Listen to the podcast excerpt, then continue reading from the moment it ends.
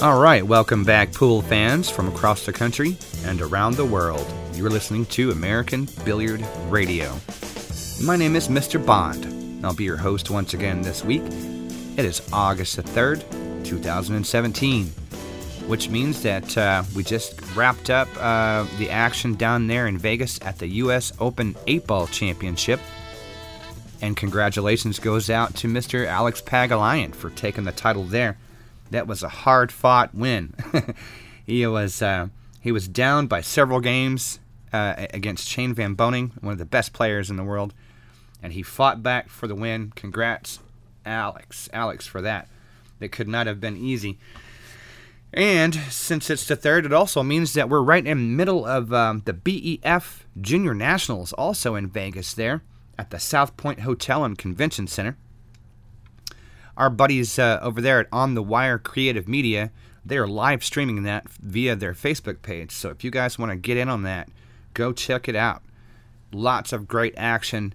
Um, these are our future pros, and there's a whole room full of room full of them over there having the time of their lives. This is a great event. You guys support it in any way you can. Um, just fantastic stuff. Watching the kids do that stuff. So uh, yeah, also, got a great show for you this week. We're going to be talking to Miss Melinda Bailey down in the great state of Texas and Jim Rempe, King James himself, one of the world's most successful pool players ever. Going to have a chat with him here in a second, so you're going to want to stick around for that. So, we'll be right back with Melinda Bailey right after this.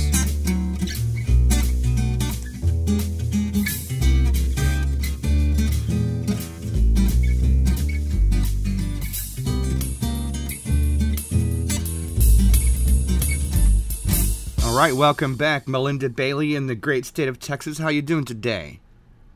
I'm doing great. Hi, everybody.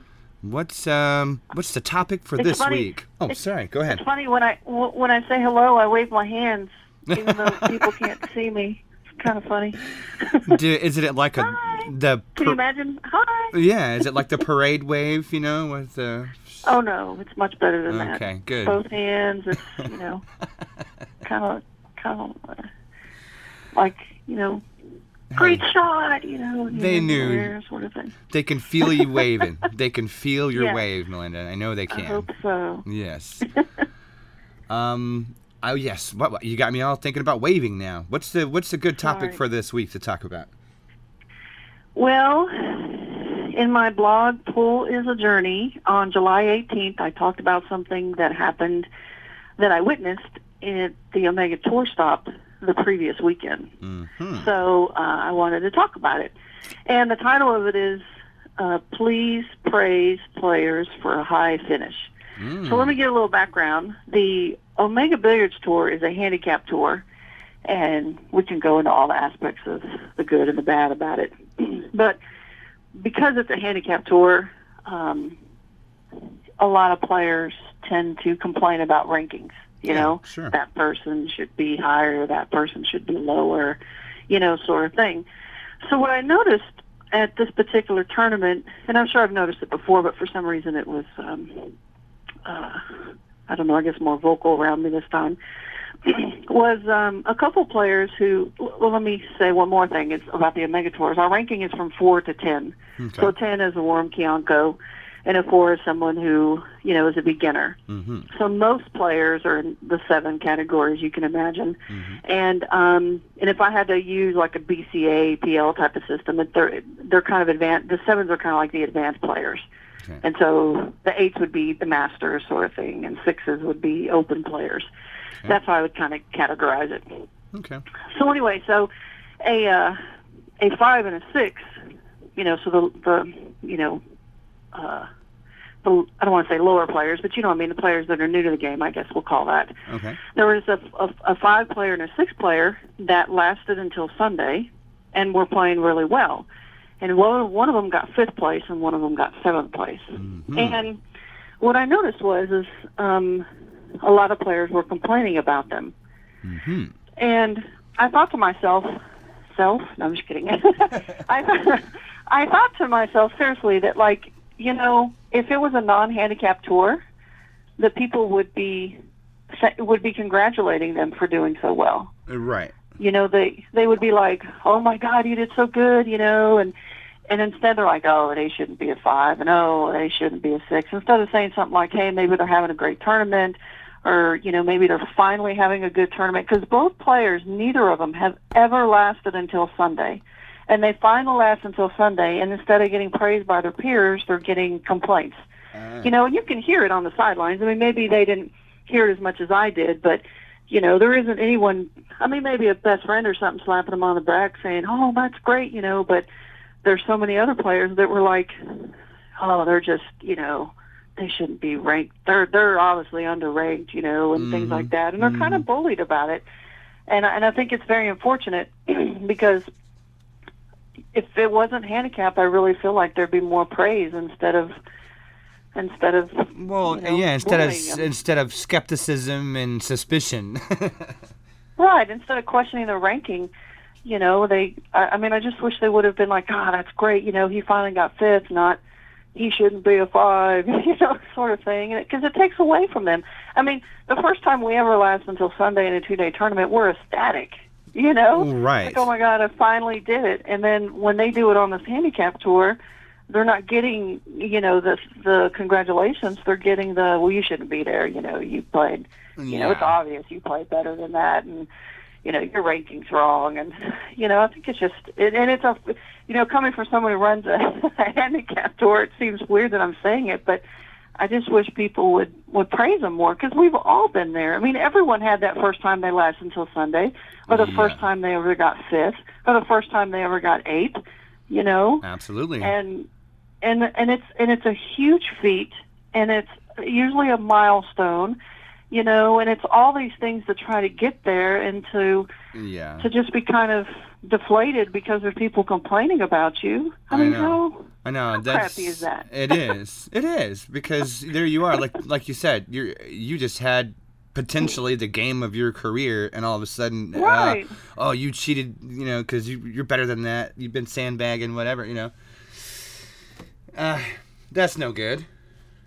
no and the thing is is is we use the fargo ratings and so the fargo ratings are i would say fairly accurate i mean they really are so it isn't even a judgment call it isn't even a sandbagging thing it's Yeah. you know they were just they really were having a good tournament and and I was just so disappointed. I mean, I just really I really hmm. was. I mean, I just I don't think we should discourage them with snide remarks or even joke about their ranking, you know? Pump them up, congratulate them. Well, right. Be a good sport first and foremost. You know what I mean? I mean, if there's a concern, then then find out if it's legitimate or something, uh, Right. sort of on your own time, so to speak.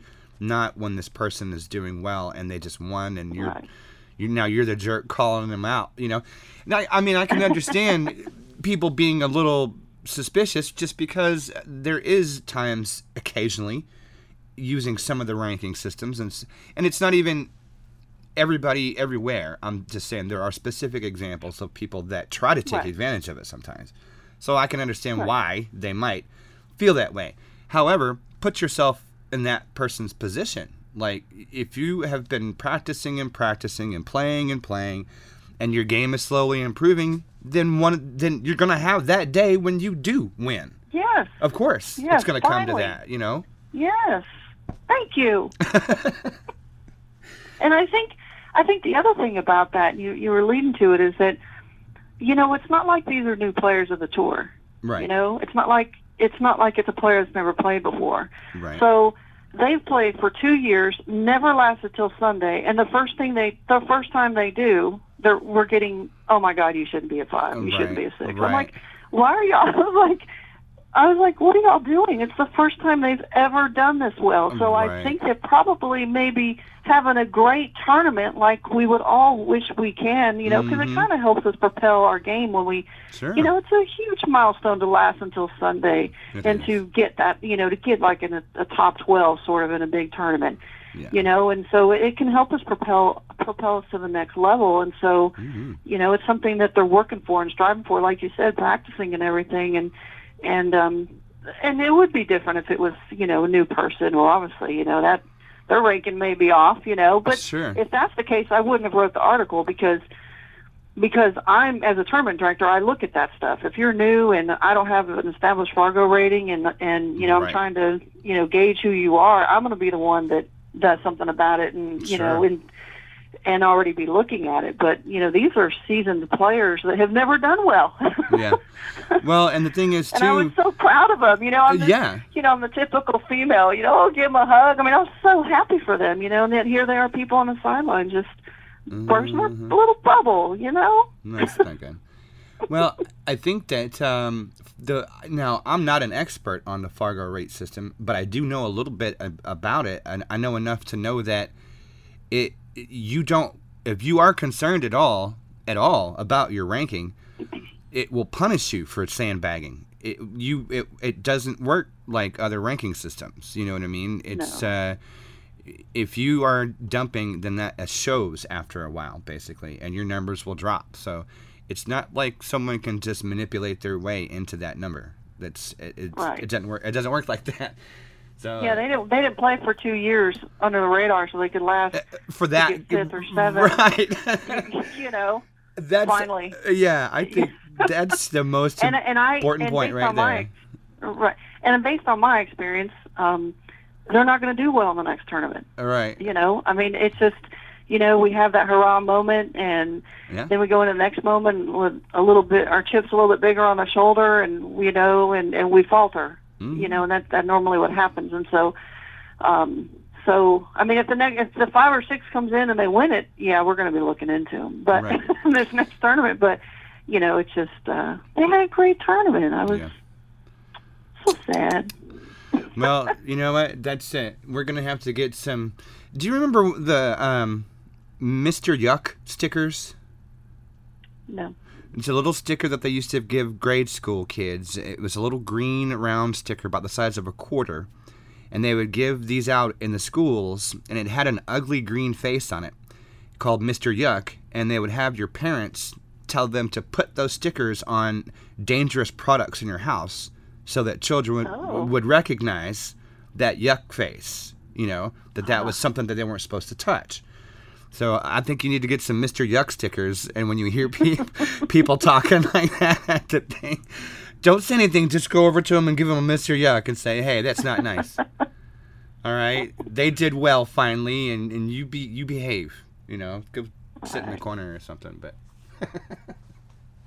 And the other thing I uh, want to mention is that um, I've actually been uh, bullied about my my handicap before, so uh, like Mm. on social media in front of everyone, and it it was really upsetting. And what a lot of people don't realize is, I mean, they it's it's a fact, but something you just don't realize is, is the player doesn't normally have a contribution. Um, well, I say that funny, but they don't really have a contribution into what their Fargo is. right, In other words, I was an open player, and everyone was complaining I was an open player. hmm Yet I'm not the one that determined my ranking. Uh, It right. was BCAPL that determined my ranking. Yeah. They're the ones that didn't move me up yet, or or I shouldn't say yet. I didn't do well in Vegas enough to move up to the advanced or master level, sure. and so I was still an open player. And then I won BCA state, BCAPL state, and they didn't move me up because I'm still considered an open player at national. So it was their choice to leave me as an open, but every not everyone, but a few people were like, you know, completely against me on Facebook and openly saying I hope the other team wins and just all sorts of things. It was really Yeah. it was really tough. I have to say it really was because I was bullied about it.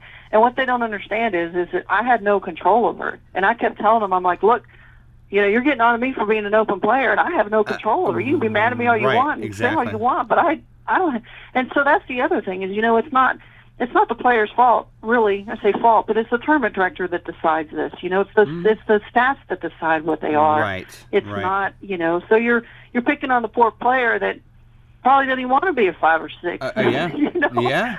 Yeah, hell, he he might wish he was a higher ranking, but just can only Right. get that, as the case may be. You never know. Right. Well, and that's what I was talking And about so with just- Fargo rate is that you can't manipulate it. Like you said, it's not No. your fault. It's that it's the games do what what they do. The number, yeah, Yeah. the numbers do what they do. And if you have a problem with it, why in the world would you be attacking the player, as opposed Right. to going to a tournament director or going to the to uh, Mike Page and saying this doesn't make sense. How is this person a five or a six? You know. Right. And I and I've gone to him and I've asked him plenty of questions like that. You know, and the only the only people that we really get questioned on are the ones that are unestablished, and we have to go by Yeah. notability. Sure. And so I'm watching them closer anyway. I mean, I am.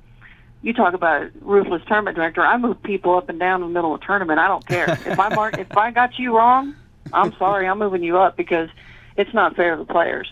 yeah. And um, so it's not like I'm, you know, we're not watching. You know, as soon as I notice something, oh, what, you know, a, a six would not hit a shot like that and get draw halfway down the table. You know what I mean? I mean, there's Yeah. just, you, you know, I mean, you know, you know, bridges and stances, and you know, you can tell when a player is, is underrated and also overrated. I mean, I've seen the same Mhm. thing, and Mhm. I've moved players down, but but again, the um, the point is, it's not the player's fault who's a five or six or Right. whatever they are, you Right. know, and they're just they should you should, we should praise them. Yes. Raise our hands and praise and b- praise the player. because I just I don't know I just think we should do more more good than harm. You know, Yeah, I agree. I agree. Be, we've all be been in that sp- we've all been in that position to finally get to Sunday. Let's not Right. Let's not take it away Be good from them. by- sports, right? Good, be good sports, and if you have a legitimate concern, then take it to to the person that has you know something yeah, to do to with me. it. Don't yeah, yeah, don't talk to the player. Bring it to me. yeah. There's That's what I'm there for. Uh, yeah, there, I'm absolutely positive that nobody's paying Fargo rate to rank their scores. so, I might be because I'm a tournament. uh, yes. I'm just kidding. No, that would never No. happen. Not in a million No. years. And we're very, very ethical, very fair. Well, awesome, Melinda. That was a good topic. I think that uh, sportsmanship is is should definitely be more of that. You know, good sportsmanship. It's something good to focus on, and uh, praising your fellow players when they do well, just as you would hope that they would do for you. That's a good point too. You know, do Would- unto you others that want, thing. yeah, that's a very good point. You wouldn't want that to happen to you. Yeah. Why do it to someone else? Certainly, you know, I mean, yeah. I guess we could beat that all day. We could probably just complain about it all day if we really wanted. To. all right. Well, thanks, Melinda, and uh, we will join you guys right here next week on American Billiard Radio. Bye, everyone.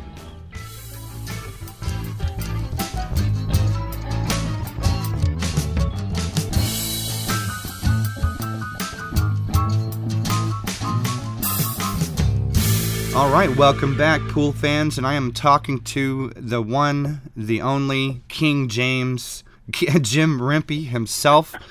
How you doing, Jim? I'm all right. Good to hear from you. Good, good. What's going on over there? And uh, let's see, what part of the country are you in now?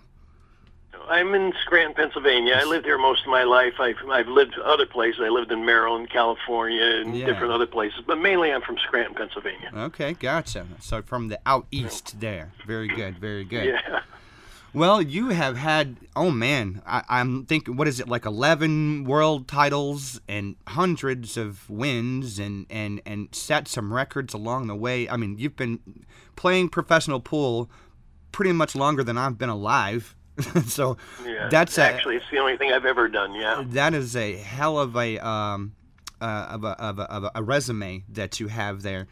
So, what happened when you were a kid? What was the the first sort of your first memory of wanting to play or seeing it played?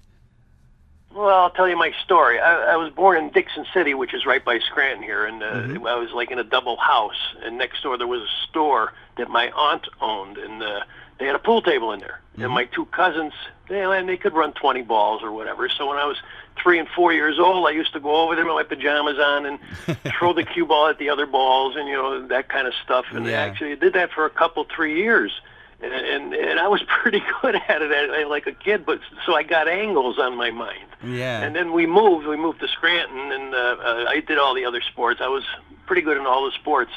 Uh, and uh, uh, wait, my wife said something. else. Anyway, uh, we moved to Scranton, and uh, I started doing other stuff. I was a good baseball player, and then I threw my arm out. And my brother happened to start going to a pool room downtown. And uh, when I heard about that, I, like any other brother, I followed him around and went down the pool room. yeah. And from there, I started playing a little bit, a little bit. And long story short, after a couple of years, uh, I was playing pretty good. And I'll tell you something for the beginners out there. I played pool for two years in the beginning, and never knew what side English was. I hit everything high or low and Yeah. all that, and I didn't know to put side English on. I mean, I think that's the best way to learn.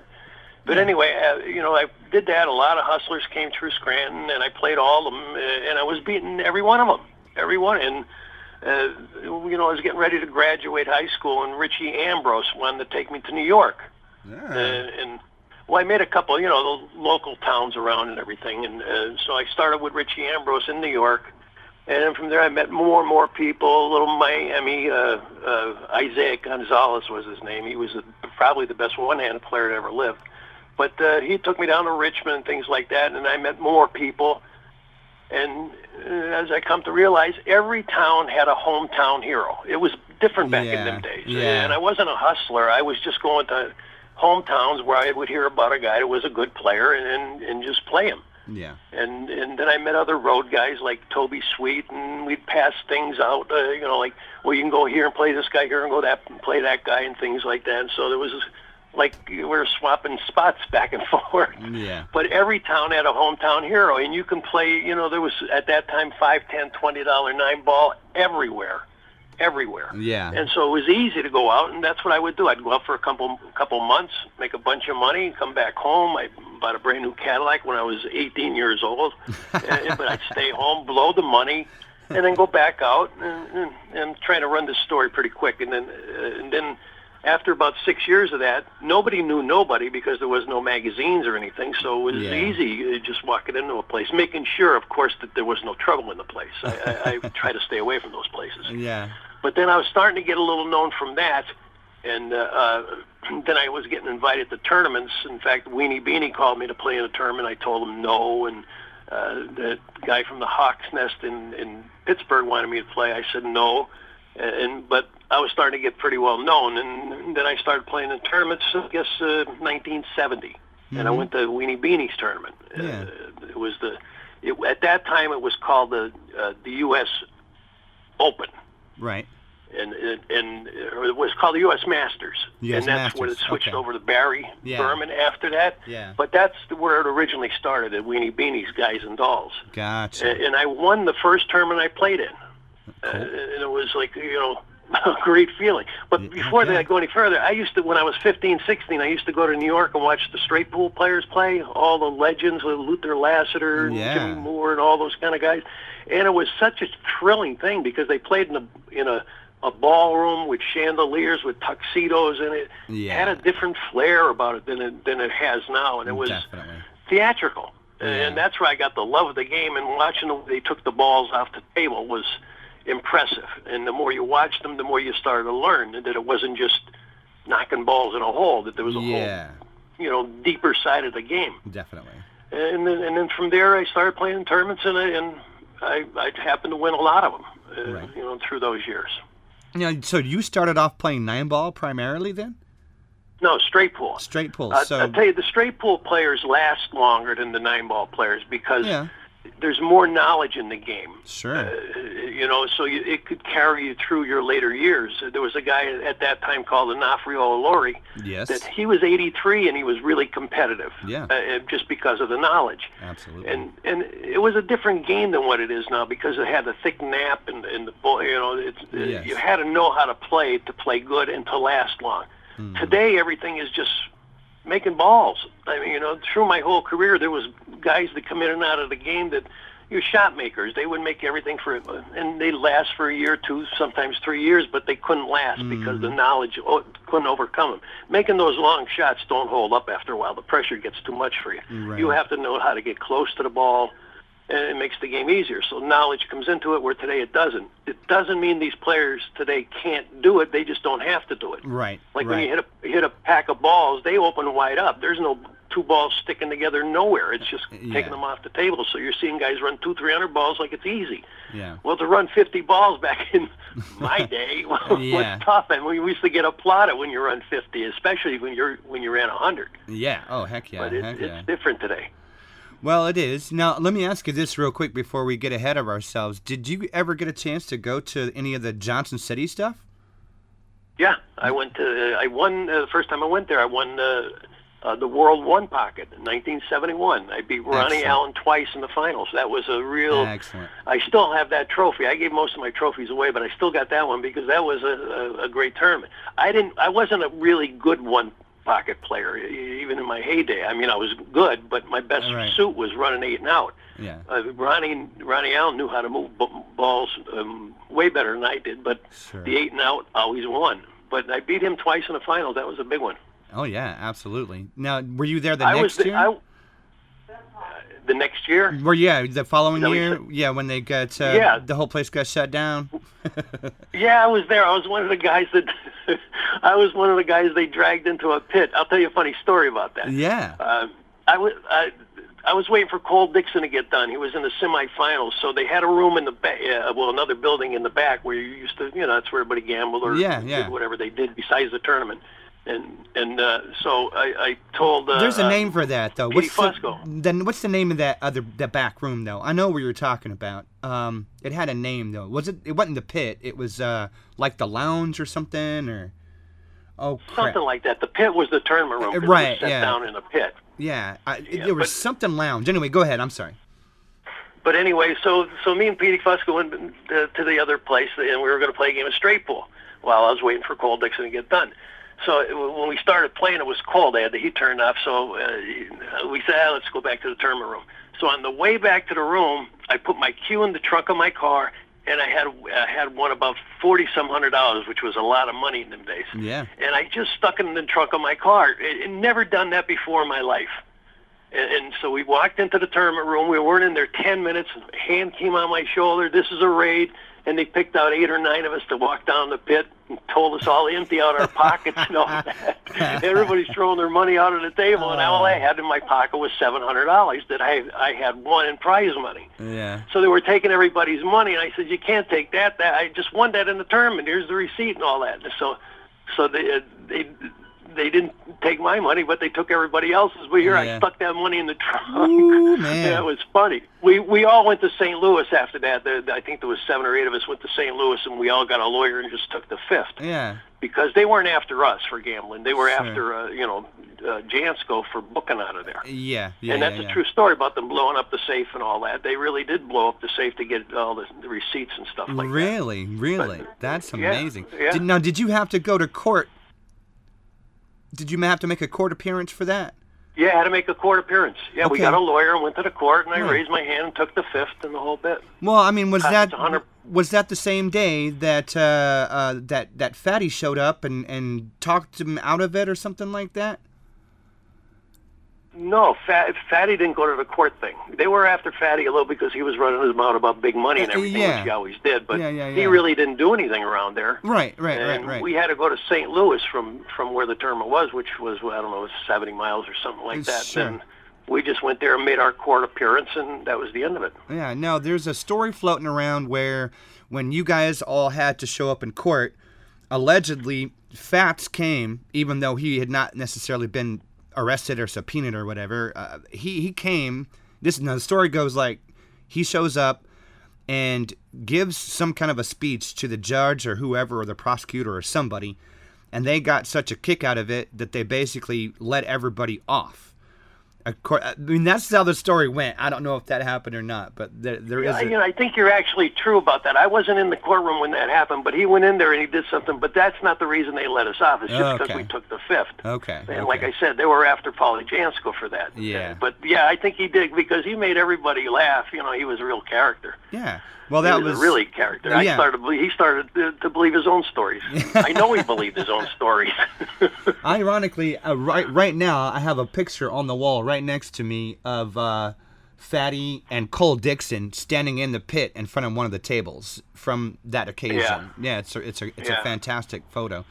So you were able to go there. Those were um, wow. That was a whole different era too. I mean, yeah. Plus, people don't understand. the tournaments used to last a month long, three Yeah. weeks to a month long. For sure. Even in Vegas, you had to spend the whole time in Vegas. Everybody was broke by the time they left there. absolutely, absolutely. but we were playing for fifteen hundred first prize most of the time. It was, you know, it was more the gambling at that time. Yeah, absolutely. Now, when you when you uh when you started playing in regular tournaments regularly, did you stop gambling or playing other you know in other places or did and, and focus just on tournaments or were you still just playing wherever you well, could no, I still from from there it was more challenge matches. I mean, to go, you know, specifically to play one person, uh, you know, in a, Gotcha. different town that was a really good player. I did a bunch of that, and there was a lot of a lot of action in like Detroit.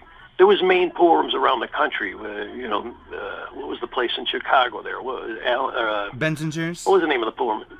Bensinger What was it? Bensinger's or Bensinger's, Bensinger's yeah. Bensinger's was there. I mean, uh, the place in Detroit had a lot of action at it. Everybody was there. Yeah. Weenie Beenie's had a lot of people playing there. There was a place in Jacksonville, Florida. And it you, you remember Sammy Blumenthal? I know the name He was one of the best players ever lived, Sammy. I mean, he never played in tournaments or anything, but he was a great, great player. awesome awesome You know, I I seen all those guys play, the Don Willises and people that uh, Mm-hmm. nobody's even heard of that were just great players. yeah Don Willis used to go across the country, losing in every town, and then make a backtrack and win coming back. there was no, I mean, the hustlers. When you hear the stories about hustlers, it wasn't hustlers. Hustlers. It was like I told you, playing the best player. yeah There was only, uh, there was only like, uh, uh, what was his name? Uh, Jack. Uh, uh, I can't think of his name offhand, but he was the only true hustler. He he would go and spend time on one particular guy, and then you know lay down, lay down, and finally take him off. yeah yeah yeah yeah You know. now Yeah. uh, of all the games is it safe to say that straight pools was your favorite or did you grow to love nine ball later or just what do you what's your I favorite loved all game the games. over I loved all the games, but I preferred straight pool because it was a classier game, and you Sure. had to have knowledge to play it. Uh, Sure. You know, picking the balls out of the stack and, and you know Oh, yeah. dead shots and all that was. It was more interesting than just you know everybody running one through nine, make the nine and win. mm-hmm now what You know, it, it was just it just a better game. oh i, I yeah. It was classier. I you know, I feel agree. bad for these players today. They don't get to play in that kind of environment with the you know the class. yes i agree i totally And agree you know, when I won, I won the um, 1975 World Nine Ball in Burlington, Iowa, and that was probably one of the biggest crowds I played in front of. There was about 4,000 people there for the finals. And from there, that was my breaking point uh, because uh, there was other countries there, and I and I met some guys from Japan who I met actually. They were in some of the New York straight ball tournaments. And when I won that 75 World Nine Ball, they got they invited me to Japan to play with 13 other countries played in it. Oh, Uh, cool. And and so when I won that, I won. There was three divisions. I won two of the divisions and then the overall titles. From there, I met all these other countries, and they all wanted me to come to their country. and I was like the first player going around doing all that. And I made tours, you know, every city in Australia, all through Europe, all through Japan, every little city. We stayed at the, the Kyushu Island. We stayed at the Emperor's uh, Palace. They gave us the palace to, to stay there for a couple, three days. awesome I mean, so I, I've got to travel more than you can imagine. that's fantastic It- man anyway, from there, I did all the international things, and then uh, the pool got a little. Some players screwed it up. Uh, like players always screw themselves because they do things cheaper than another guy, and it ruined it. Some Yeah. guys started going for uh, you know just free trips or two hundred dollars for an exhibition in a day, where I was getting way more than that. But Right. but then it died out because of that, and and then I got invited to the one good story. I got invited to England to play English pool yes. which is like the the pub version of our pool. Only they play on a, the championships are on a four by eight snooker table. yeah So I went over there and I went over you know with the King James cue that I had, and that they got a big kick out of that. But I won the tournament on PVA, but Eddie Charlton in the finals, and then the next year. I won it again, but I beat Joe Barbara, who was the favorite playing me. He was from Malta, and when I beat him, before I started playing him, he had his agent go out and get these these uh, little flags, and everybody was waving a Maltese flag. uh, and I had I had an agent at that time because I was doing exhibitions over there, and he got me this giant flag.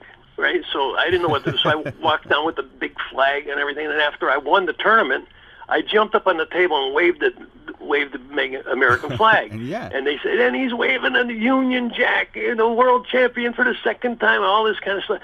Do you know they showed that on the highlights of sports for a solid year? It was on TV almost every night.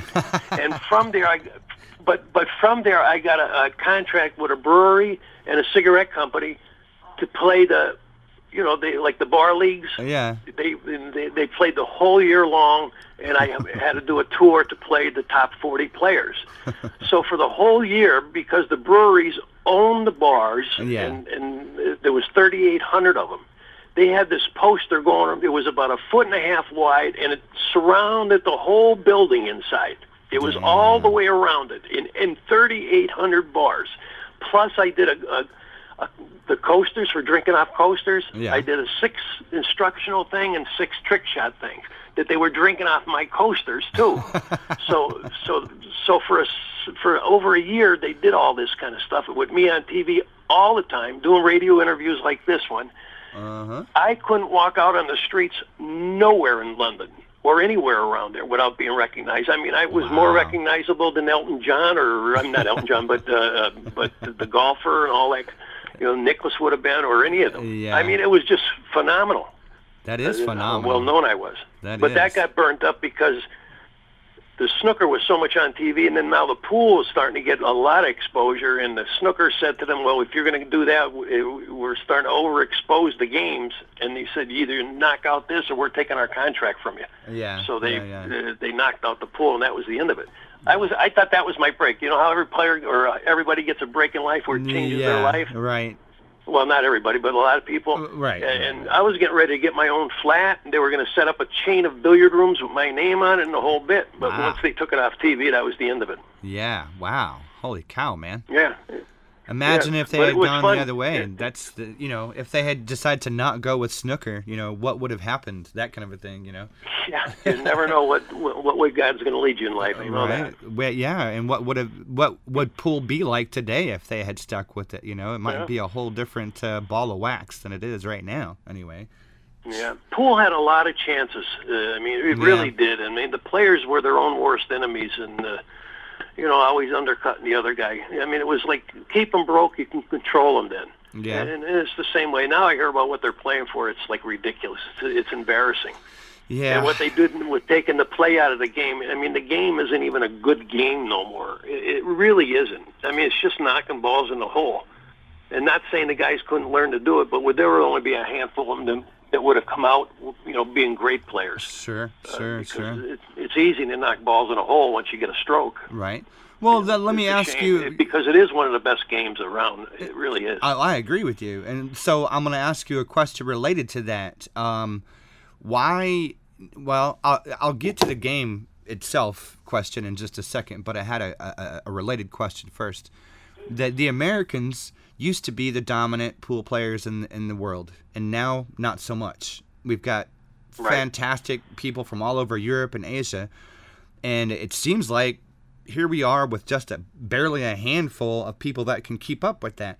Why do you think that is? Why? Why do you think that? i- I mean, like I know there's economics involved and stuff, but what do you think? What's Jim Rempe's opinion on this?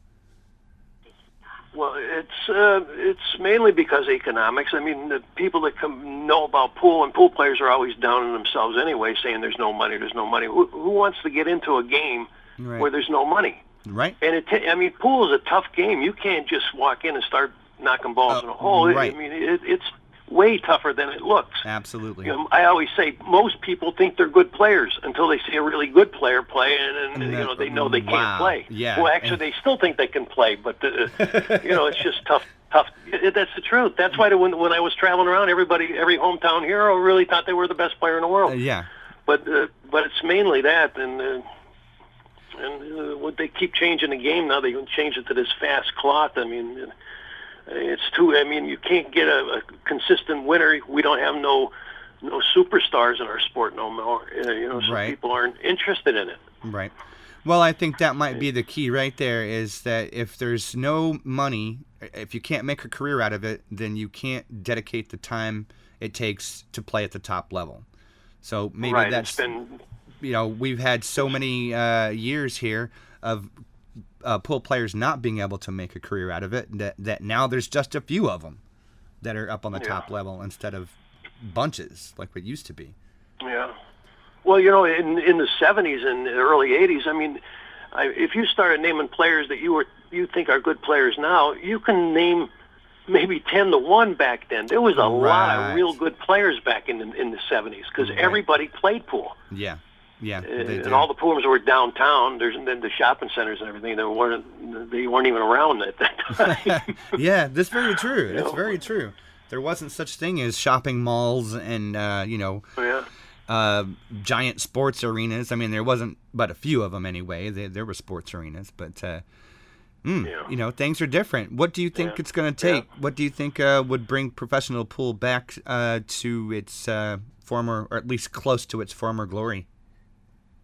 I've always said there's only one way. You got to make superstars out of some of the players and make sure they make a lot of money to where people get interested in them. That's what they did with the snooker players and made them Right. poster boys. Yeah. So it's going to take some kid that inherits a bunch of money and wants to throw away 10, 20 million Yeah. or whatever it might cost, but to hire the right, you know, promotion people, the right, you you know, the people that know how to do that kind of stuff, Yes. and and and put some big money into a few tournaments and Mm-hmm. you know, advertise them galore and make, you know, somebody going to win, you know, a million dollars at least. Yeah. That, that's what it would take these days to make people watch something. Yeah. Well, and that would bring them out of the and you woodwork too. you You know, that would bring Pardon, the I couldn't hear that. would bring the players out of the woodwork too. If you were really putting up Yeah. that kind of money, you'd have people clawing and fighting for that, like they should be. You Yeah. know. Yeah. Everybody would want to play pool. Do you know when the pool had a couple of heydays? It looked like it was going to go, like when the, the the color money came out. Yeah. You couldn't buy a ta- you couldn't buy a table or a cue or a cue case, or you couldn't get nothing nowhere. That's how many people got interested in pool. I was with the Adams Cues at the time. They were selling ten thousand pool cue cases a week Wow. in, in Japan, and, and the the cheap ones. And girls were using them as purses and whatever, just because it had something to do with pool. and it had a chance to go at that time. Yeah. It really did have a chance to go at that time. And, and a company over here kept it back because they were the number one company, and only one percent of their whole business was billiards. But you know, the, the guy that ran the company, as long Uh-huh. as his numbers were, you know, it's five, six percent a year up. I mean, they didn't want to put money into it and, and cause people to be competitors. Right. Right. So, so and it, it's been like that ever since. Every time somebody came around and wanted to promote it, they somebody would chop their their their heels off. Yeah. Yep.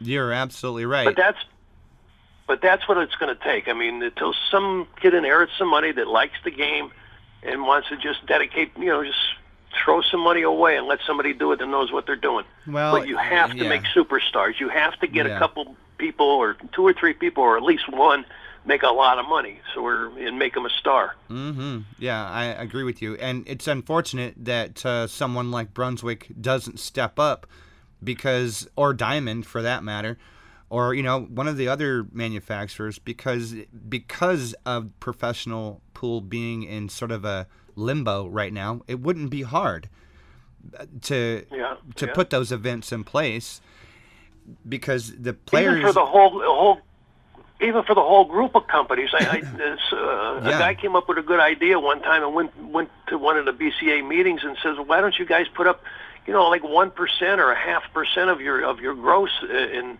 And just put it into the promotion of the game. right And well, that was Brunswick that shot that down Oh, because yeah. they didn't want the competition.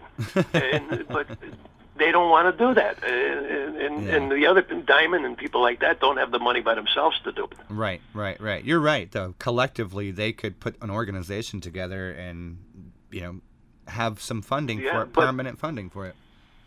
but they won't because they don't want the competition. Yeah. In other words, it's not going to come directly back to their company. Right. One of the biggest mistakes I made in my career was doing endorsements for a company and not putting in the in a contract where they had to spend at least 50% of what they were paying me to promote my name. Yeah. Yeah. Yeah. Yeah. You know, when I got with a company, they just promoted their name. They didn't promote my name. Yeah. I did all my promotion myself, which Yeah. you know was whatever. Most of it was word of mouth or, or, or doing a lot of exhibitions and just traveling around.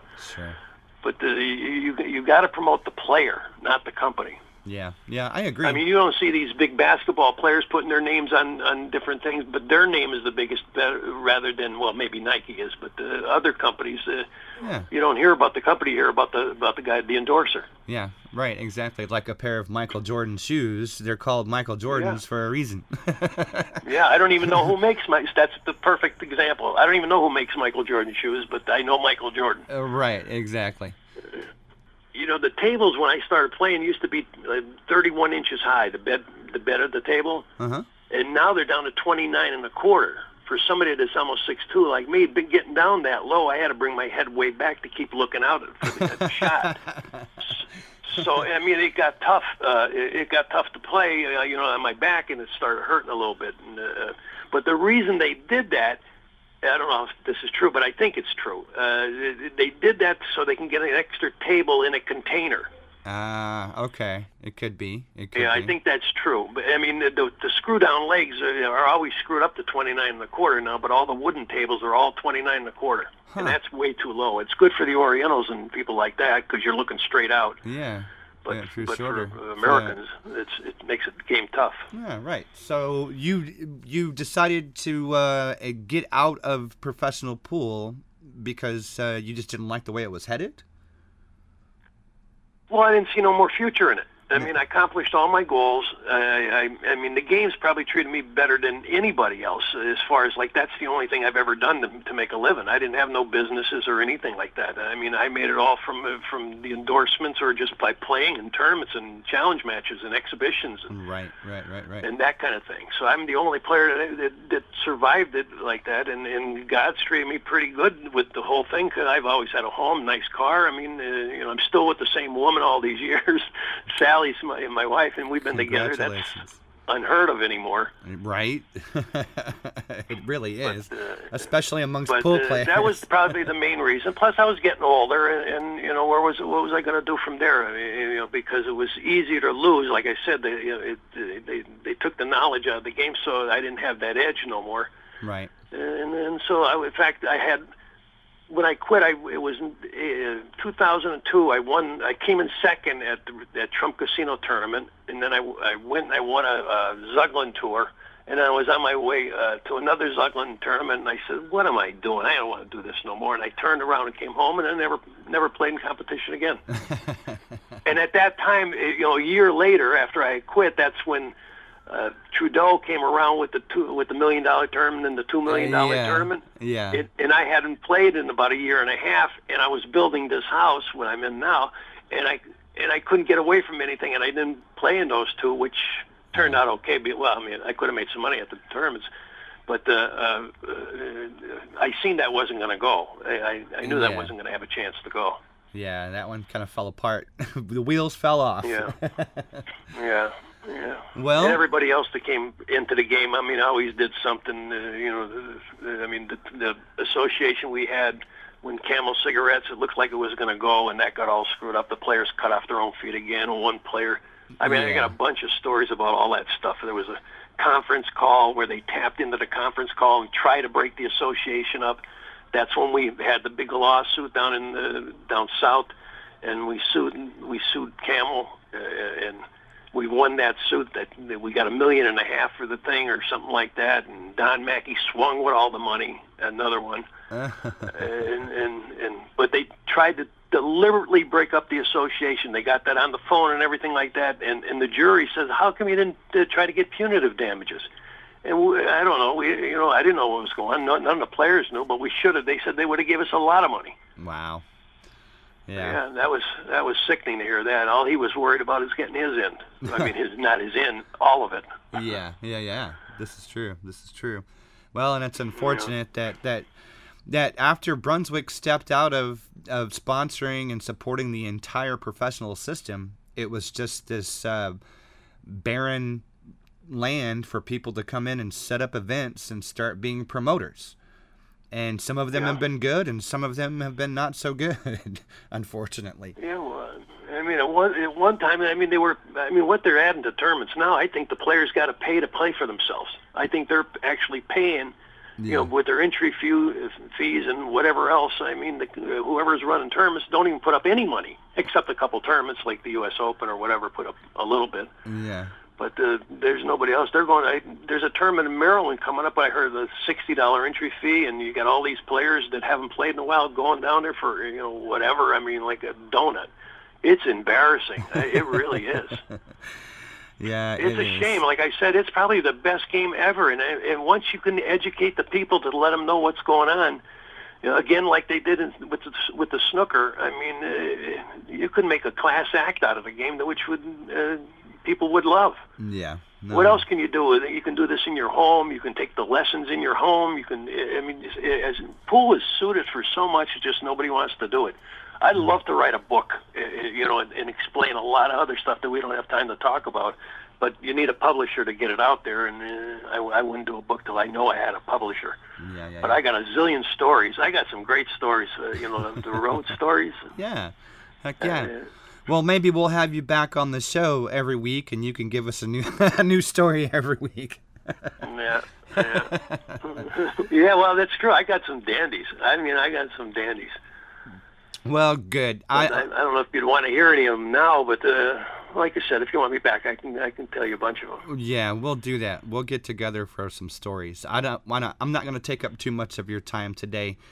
So I. Yeah, you got we got to get the image of the either, either we got to run with the hustling thing, or let the you know give the people what they want, or or or or or get it washed away.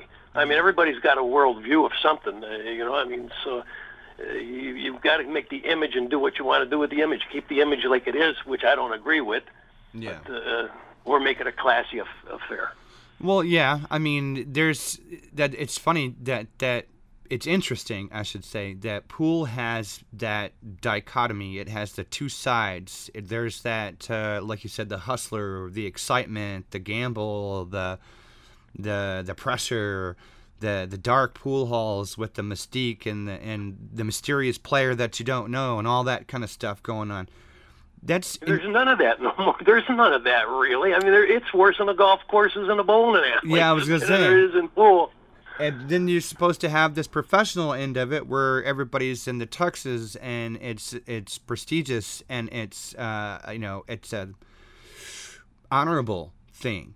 You know that's where the uh, the fame I think is really going to shine if we can make something truly professional happen.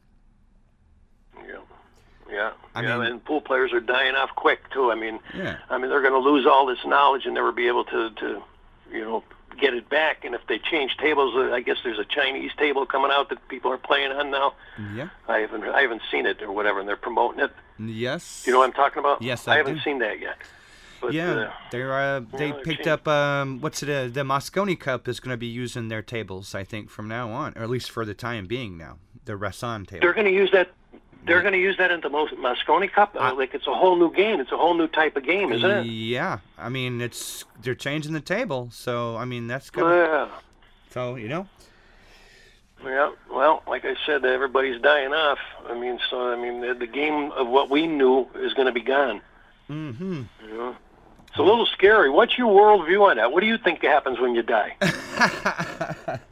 that's a that's I mean, a what do you think? What What do you think? I'm, I'm sure people would want to know that answer better more than about the pool question. that is a good question though. That is a good question. Oh, I um, got the answer to that. I got the answer to that. Oh, yeah? I really do. Oh, okay. yeah, I really do. Yeah, I mean, you know, listen to me just two minutes. yeah, sure. You know that people talk about Bible thumpers and all that kind of stuff. You know, everybody has a Bible somewhere like that. If you ask anybody, they always tell you something about it that somebody else told them, or they listen to the preachers on TV. And you know, 95 of those, 98% of those preachers on TV don't have a clue what's in there. They don't even read it. No. But I took the time out in the last 15, 20 years to find out what was in that thing. And it's it's so true. You, I mean, it's it's hard. To, it's not hard to. It's easy to understand once you start finding out about it. But it's so true, and it just tells you that you, I mean, you'll know if you're going to heaven or hell because there's only two places to go. And either your worldview, your worldview is either there is a God, or there's not a God. That's the only two worldviews there is. And if there's a God, you better know him. Otherwise, otherwise, it's, it really is. Right. I mean, you got to find out for yourself. You can't listen to nobody else. That's true. I agree with that. I, agree found out, and I'm so happy I found out about that stuff. Good, good. That's fantastic. But if I could do anything for pool, I'd love to see. I, lo- I've always said I love to win a lottery and me be the one to put up the money and and you know just do it and, and not worry about making money. I I see so many millionaires. I've been around all kind of people. There's so many millionaires out there that don't have a clue what to do with their money. You're right. And then to, to take on an, an assignment or something like this uh, would be a, a fun thing to do. I think. Oh yeah, you could make a, a, a very fun thing to do. I mean, really, that's Yeah. th- there is um, that the uh, what you call it. I'm thinking of Derby City is an example that pops into my mind where there's so much pool going on at that event that it's fun for those people to be there. That's Yeah. what the rest of the public doesn't know anything about that. If they saw that and knew that these guys were going there to have this much fun and it was that big of a blast to do it, that's another reason, another way to get that pool exposure out there is for people to see that up close and personal. Look at this. This is a blast. Yeah, and and the way the world is now, when everybody's got these uh, these phones with with TV screens on it, they- I would have loved to have that when I was playing pool. Too. I mean, let people just see, you know, let people see you. You know, I mean, everybody can tune in and watch whatever they want to Oh watch. yeah. Uh, you know, we had a show that we were going to do way back in the late '70s. It was called the uh, uh, "Chalk It Up and Talk It Up with Jim" show, and it was like a reality show. Cool. And and we started doing the first one. I got hit with an iron wheel and it cut my head wide open, and that stopped that. But it was a good idea because pool was popular and people would have tuned in to find out what was going on Yeah. and followed the tour and talked to the players and all that kind of stuff. It would it would have been successful at that time. Yeah. Now I don't think it will be uh, because nobody knows anything about pool no more. Yeah, no, that's what we need. More education, more exposure, everything. I mean, there's it's And it boils Sorry, go ahead. boils down to you got to make a superstar. We need a superstar. Uh, You need some kid, good-looking kid that knows how to talk and and, uh, and put a bunch of money in his pocket. Right, and get his name all over every, you know, Coca-Cola can in the country. Yeah, that's what we need. That's exactly you what know, we need. pretty much. All right. Well, Jim, I think we've taken up enough of your time for today, so I want you to know I appreciate it. Thank you very much. Well, I enjoyed it, Dave. I would have loved to tell some stories, but next time. Yeah, we'll do that. Like I said, we'll get, get we'll get you back on here. We'll we'll do you know the world according to Jim or something. You know that'll be fun. All right. All right, we'll talk to you again soon. All right. Everybody listening to this, keep your head down and follow through. All right, you heard the man. Follow through. We'll catch you Right. right here next week on American Billiard Radio.